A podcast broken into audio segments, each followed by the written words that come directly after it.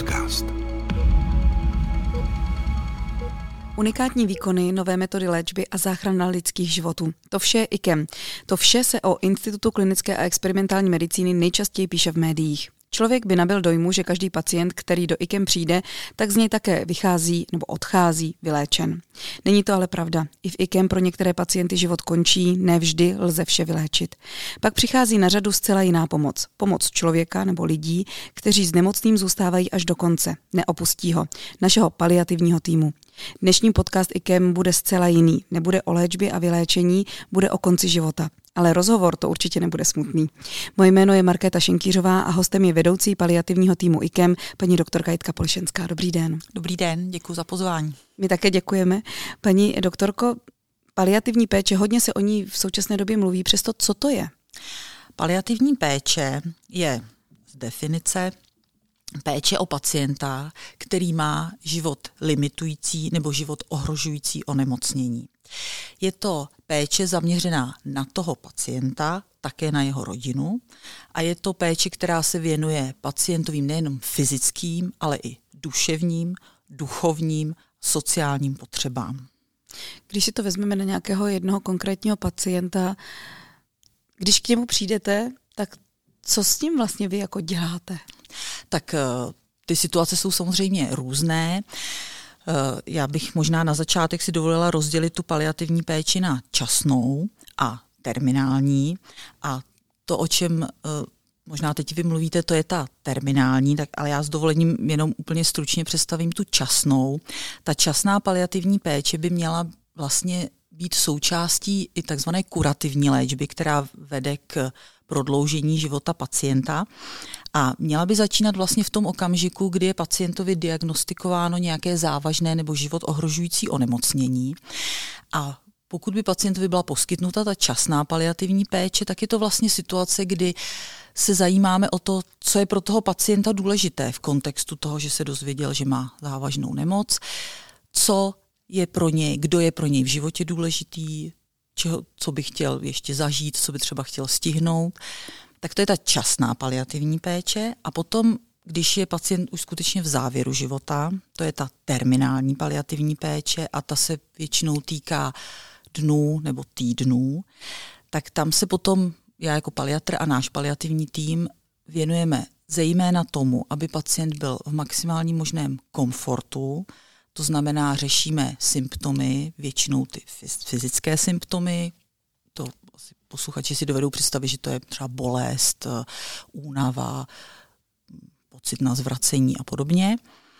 A eh, krom toho se snažíme pacientovi a jeho rodině pomoci v tom, abychom splnili například jeho přání, kde si třeba přeje pacient být v závěru svého života, kde si přeje třeba zemřít tak pokud to umožňuje jeho stav a snažíme se, aby to tak bylo, tak vlastně společně s pacientem a jeho rodinou v té terminální paliativní péči se, po, se snažíme o to splnit tohle jeho přání. A ještě možná si dovolím jednu takovou definici paliativní péče, která mě osobně se moc líbí. A to je paliativní péče je taková péče, která pomáhá pacientovi prožít jeho život podle jeho představ, co nejvíc podle jeho představ až do jeho závěru. Co největší kvalitou. To je krásná definice, protože pokud se budeme bavit právě o tom, co ta paliativa je, nebo jakým způsobem se v českých nemocnicích nebo právě i v IKEMu poskytuje, tak asi spousta těch lidí si říká, že to je opravdu, že přichází doktor paliatl, pa, ještě jednou, že přichází doktor paliatr, který vlastně přijde pacientovi říct, že umírá, anebo že brzy zemře. Mm-hmm. Ale tak to být asi nemusí. Tak i tohle je součástí naší práce a možná se k tomu potom dostaneme dál, co, co obnáší vzdělání v paliativní medicíně a co o, vzdělání v komunikaci.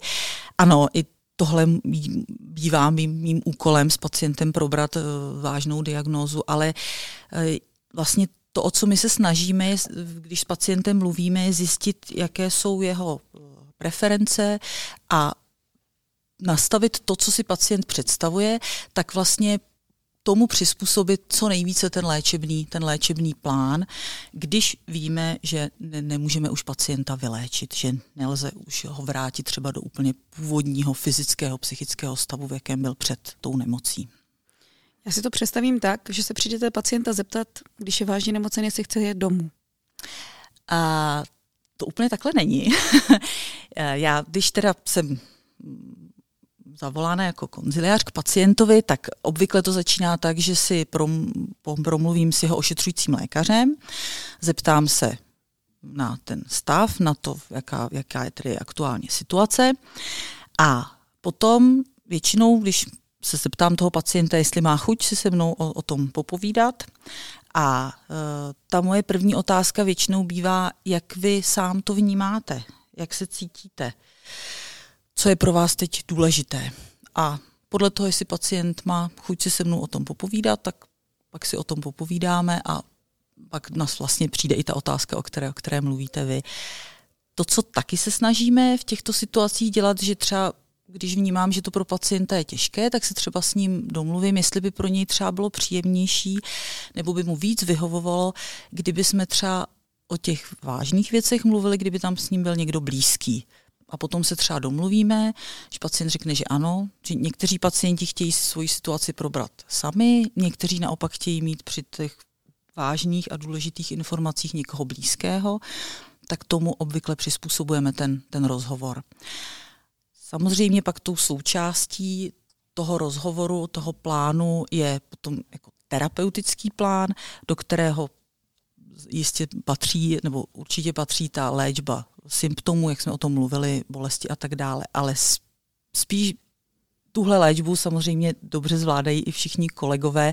Tam my třeba pomáháme, když je potřeba, ale vnímám ten náš úkol spíš tak v té tvorbě toho terapeutického plánu a někdy i vlastně toho vedení toho rozhovoru, vysvětlení toho, co se vlastně s pacientem děje, co teď může mít před sebou, co se, co se může v jeho životě dít.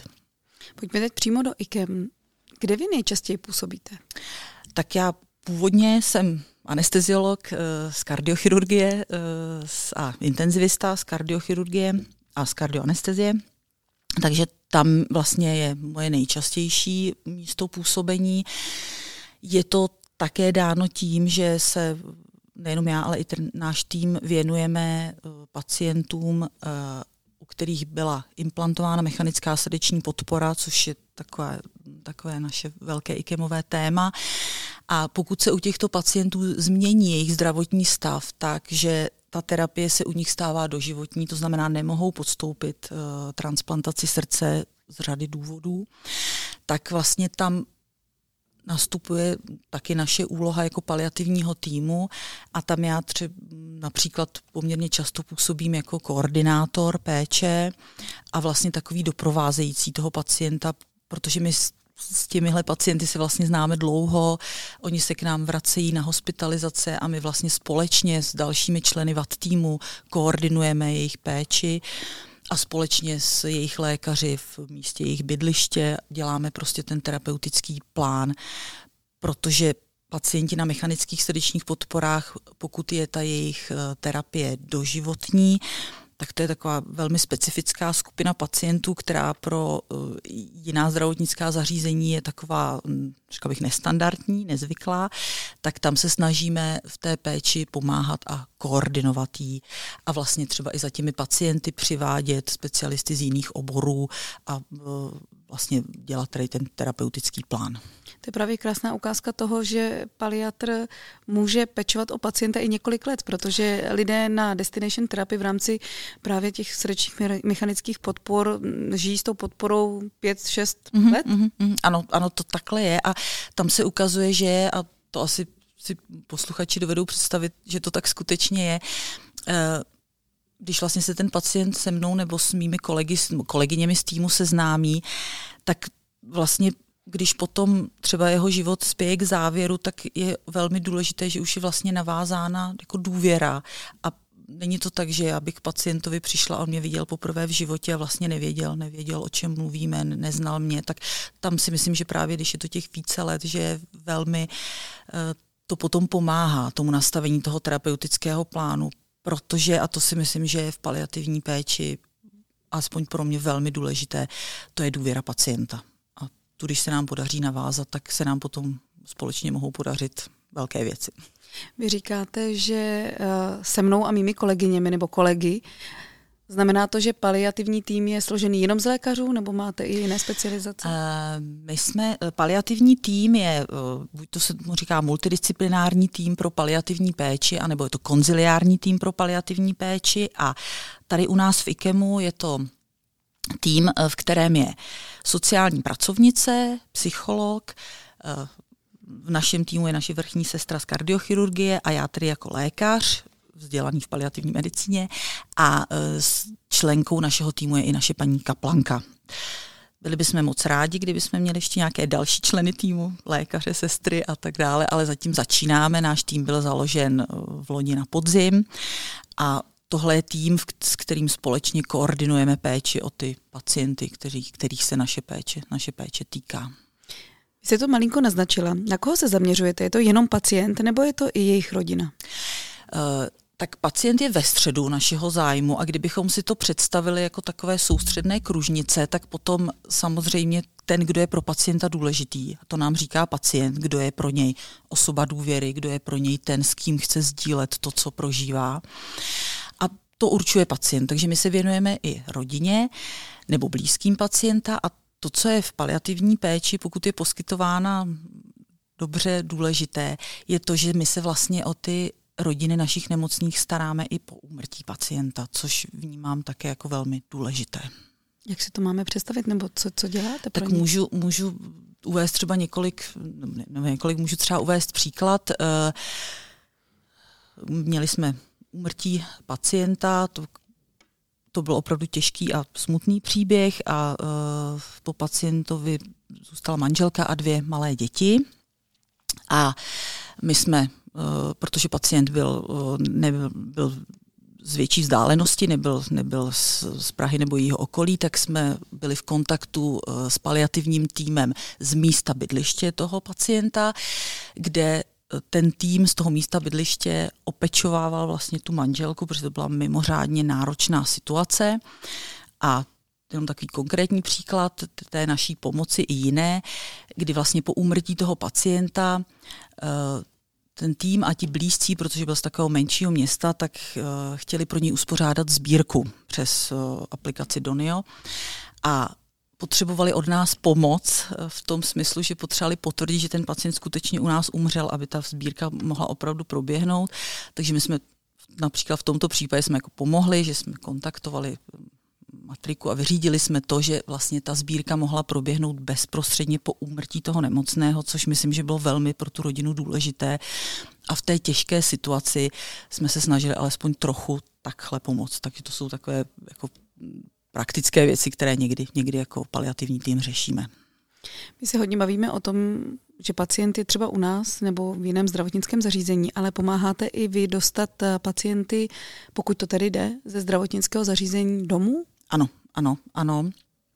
Eh, my uh, se snažíme s, s kolegy a vždycky teda ve spolupráci s ošetřujícími lékaři a s tou rodinou pacienta, pokud si to pacient přeje, tak vlastně udělat ten plán, plán jeho péče a uh, v dnešní době už máme možnosti a to, jak já to možná zjednodušeně nazýváme, že my vlastně tu péči, kterou můžeme pacientovi poskytnout, tak přenášíme pokud to lze, k němu domů, kdy vlastně my opravdu řadu řadu možností už máme, kdy můžeme tu péči poskytovat doma a pacient nemusí být hospitalizován v nemocnici. Samozřejmě to vždycky závisí na tom, jestli má kolem sebe takové blízké, kteří chtějí a jsou schopni se o něj starat, ale moje zkušenost je, že většinou tomu tak je. A že když se nám podaří tohle přání pacientovi splnit, myslím, že to je pro všechny hodně důležité, nejenom pro toho pacienta, ale i pro jeho blízké. Může být opravdu velmi důležité, když se podaří doprovodit třeba svoji maminku nebo svého tatínka prostě doma. To, to prostředí doma je hodně hodně pomáhá tomu se s tou těžkou situací, která vždycky je těžká, když nám někdo blízký umírá, ale pomůže nám se s ní vyrovnat. Pustíte každého pacienta domů? Nebo uh, máte třeba nějakou v úvozovkách podmínku? Uh, tak eh, my se snažíme, uh, takhle, když to se společně shodneme na tom, že z toho primárně ten pacient bude profitovat. Někdy jsou situace, že pacient je už v tak vážném stavu, že vysvětluji rodině, že by třeba ten transport byl tak náročný a mohl by být tak složitý, že a ten pacient by už jeho výhodu nevnímal, že potom ta péče vlastně probíhá tady dál u nás a naopak se snažíme té rodině umožnit. Třeba řešíme to tak, že pokud to jenom trochu lze, tak zajistíme pacientovi soukromí a možnost tak, aby rodina mohla být u něj. Ale jinak se snažíme, pokud to jenom trochu lze, eh, když ty podmínky jsou splněné, nebo je, je možno, že tam někdo je pečující a my vlastně pomáháme nastavit ten terapeutický plán, ten plán péče, kdy uh, můžeme vlastně pomoci pacientovi připravit to u něj doma na to, aby tam mohl, mohl být pomůckami, domácí péčí, anebo když je to opravdu úplně v závěru života, tak například eh, podporou domácího hospicu, s kterými s těmi institucemi, institucemi spolupracujeme vlastně jim pacienta předáváme a vždycky, když to takhle je možné pacienta předat a máme i velmi dobrou zkušenost, protože my v IKEMu máme pacienty z celé České republiky, máme velmi dobrou zkušenost ve spolupráci s hospici a domácími péčemi z celé České republiky, takže vždycky vlastně pacienta předáváme, domluváme se s nimi, zůstáváme s nimi v kontaktu a vlastně nabízíme i nějakou třeba potom koordinaci podporu nebo konzultaci, když je, když je potřeba. A vel, důležitou roli v péči o pacienty podle mě hrají praktičtí lékaři, takže já jsem zvyklá velmi často komunikovat s praktickými lékaři, protože to jsou lidé, kteří toho pacienta vlastně znají, znají obvykle i jeho rodinné zázemí a společně s nimi můžeme pak ten terapeutický plán nastavit tak, aby byl co nejvíc respektem ke kvalitě života toho nemocného.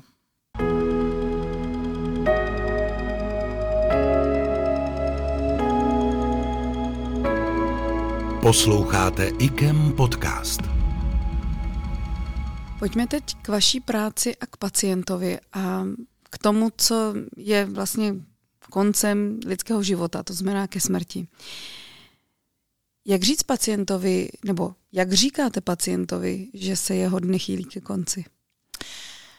A já to možná vezmu trochu ze široka. Součástí vzdělání v paliativní medicíně je uh, vzdělávání v komunikaci. To je něco, co já jsem úplně během svého studia na lékařské fakultě nezažívala. A je to už trochu dávno, co jsem na lékařské fakultě studovala, ale nicméně v poslední době se to snad trochu mění, ale je důležité, že v, jako lékaři jsou vzděláváni v komunikaci a to, jak sdělit pacientovi závažnou zprávu, je součást toho vzdělání v té komunikaci. Takže pokud se ptáte, jestli když, se mě, když mám pacientovi sdělit závažnou zprávu, tak je to tak, že já se nejprve pacienta zeptám, jak moc chce být o svém zdravotním stavu informován. A pardon, a chtějí být informováni?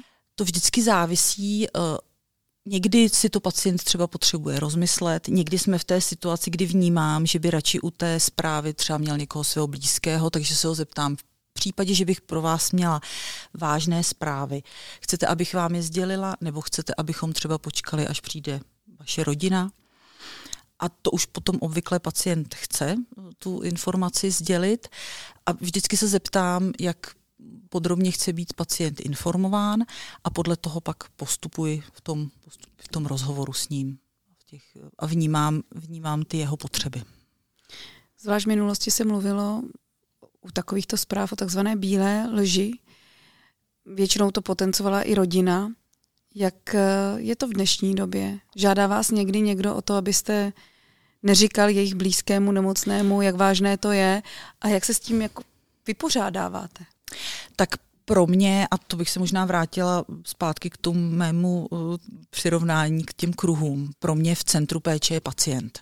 A někdy, někdy těm blízkým tak ne, nevím, jestli doufám, že srozumitelně říkám, že já jsem takový ombudsman toho pacienta a pro mě a pro náš tým je rozhodující to, co si přeje pacient. A v případě, že že ano, setkáváme se někdy s tím, že pacient si přeje trochu něco jiného, než si přejí jeho blízcí a většinou je to dáno tím, že, ti blí, že pro ty blízké je těžké se vyrovnat s tím, že ta situace je tak vážná. Takže pro mě je uh, důležité to, co si přeje pacient a vždycky je to tak, že se pacienta ptám, pokud to lze s ním komunikovat, jestli souhlasí s tím, že budu třeba mluvit s jeho rodinou, jestli chce být u toho, nebo jestli naopak s jeho rodinou mám promluvit sama, nebo co si on představuje. To, co je v paliativní péči, ale doufám obecně v celé medicíně důležité, že pacientovi nikdy nesmíme lhát, protože pak ztratíme jeho důvěru a tu už těžko navážeme. Ale na druhou stranu já se nebojím toho, že pacientovi někdy řeknu, že nevím, nebo i rodině, protože to tak prostě je. Takže někdy ta odpověď moje je nevím. To se může někdy stát. Ale vždycky se snažíme najít odpovědi a když ještě se ptáte teda na tu, když by to byla ta jako těžká otázka, když třeba jako umřu paní doktorko nebo, nebo umírá tatínek a podobně, tak tady je právě, myslím, hodně důležité to vzdělání v té komunikaci, protože je potřeba zjistit, jestli ta otázka je, uh, mám strach z toho, co bude, mám strach, že budu sám, mám strach, že to bude bolet, tak to by měl paliatr rozklíčovat. A nebo je to třeba, někdy to skutečně může být pragmatická otázka, znamená to, že za dva měsíce už tady nebudu, tak to já ale potřebuju do té doby něco stihnout. A pak je potřeba tohle, když odhalíme s pacientem, tak vlastně postupujeme podle toho, co on vnímá pro sebe jako důležité. To je asi možná nejčastější otázka, teda aspoň z mého laického pohledu, jak dlouho ještě mám, je to tak? A co se na to odpovídá? Bývá to, bývá to častá otázka.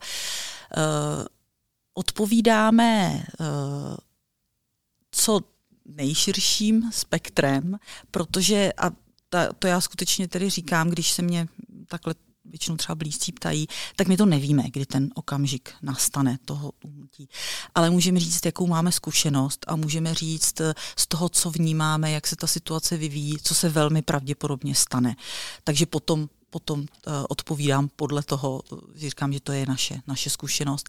Ale stejně tak říkám, že, jsem, že pacientovi samozřejmě nebereme, nebereme nikdy naději. Vy jste už na začátku této části říkala, že eh, je potřeba se pacienta zeptat, co chce slyšet. Mm-hmm. Z vaší zkušenosti chtějí většinou slyšet všechno nebo nechtějí? Je to velmi individuální a mm, já takovou mám, vzpomínám si na jeden, jeden můj velmi teda těžký rozhovor s mladou pacientkou, která bohužel měla uh, závažnou diagnózu a tam se vlastně ten rozhovor podařilo vést tak, že ta pacientka to pak vlastně sama popsala, co se vlastně děje a co vnímá, že se vlastně děje. Takže uh, u většinou u pacientů mladších to tak je, že ty informace chtějí třeba hodně podrobně, ale nedá se to úplně, úplně paušalizovat. A možná ještě jednu poznámku si dovolím. Uh, někdy to máme tak, že třeba já jsem ten první, kdo s pacientem mluví a vnímám to tak, že se třeba nepodaří úplně ten rozhovor navázat a uh, vlastně ta těžká témata otevřít, protože to opravdu není jednoduché. Uh, a potom třeba na ten rozhovor navazuje moje kolegyně, uh, paní magistra Petrová, psycholožka.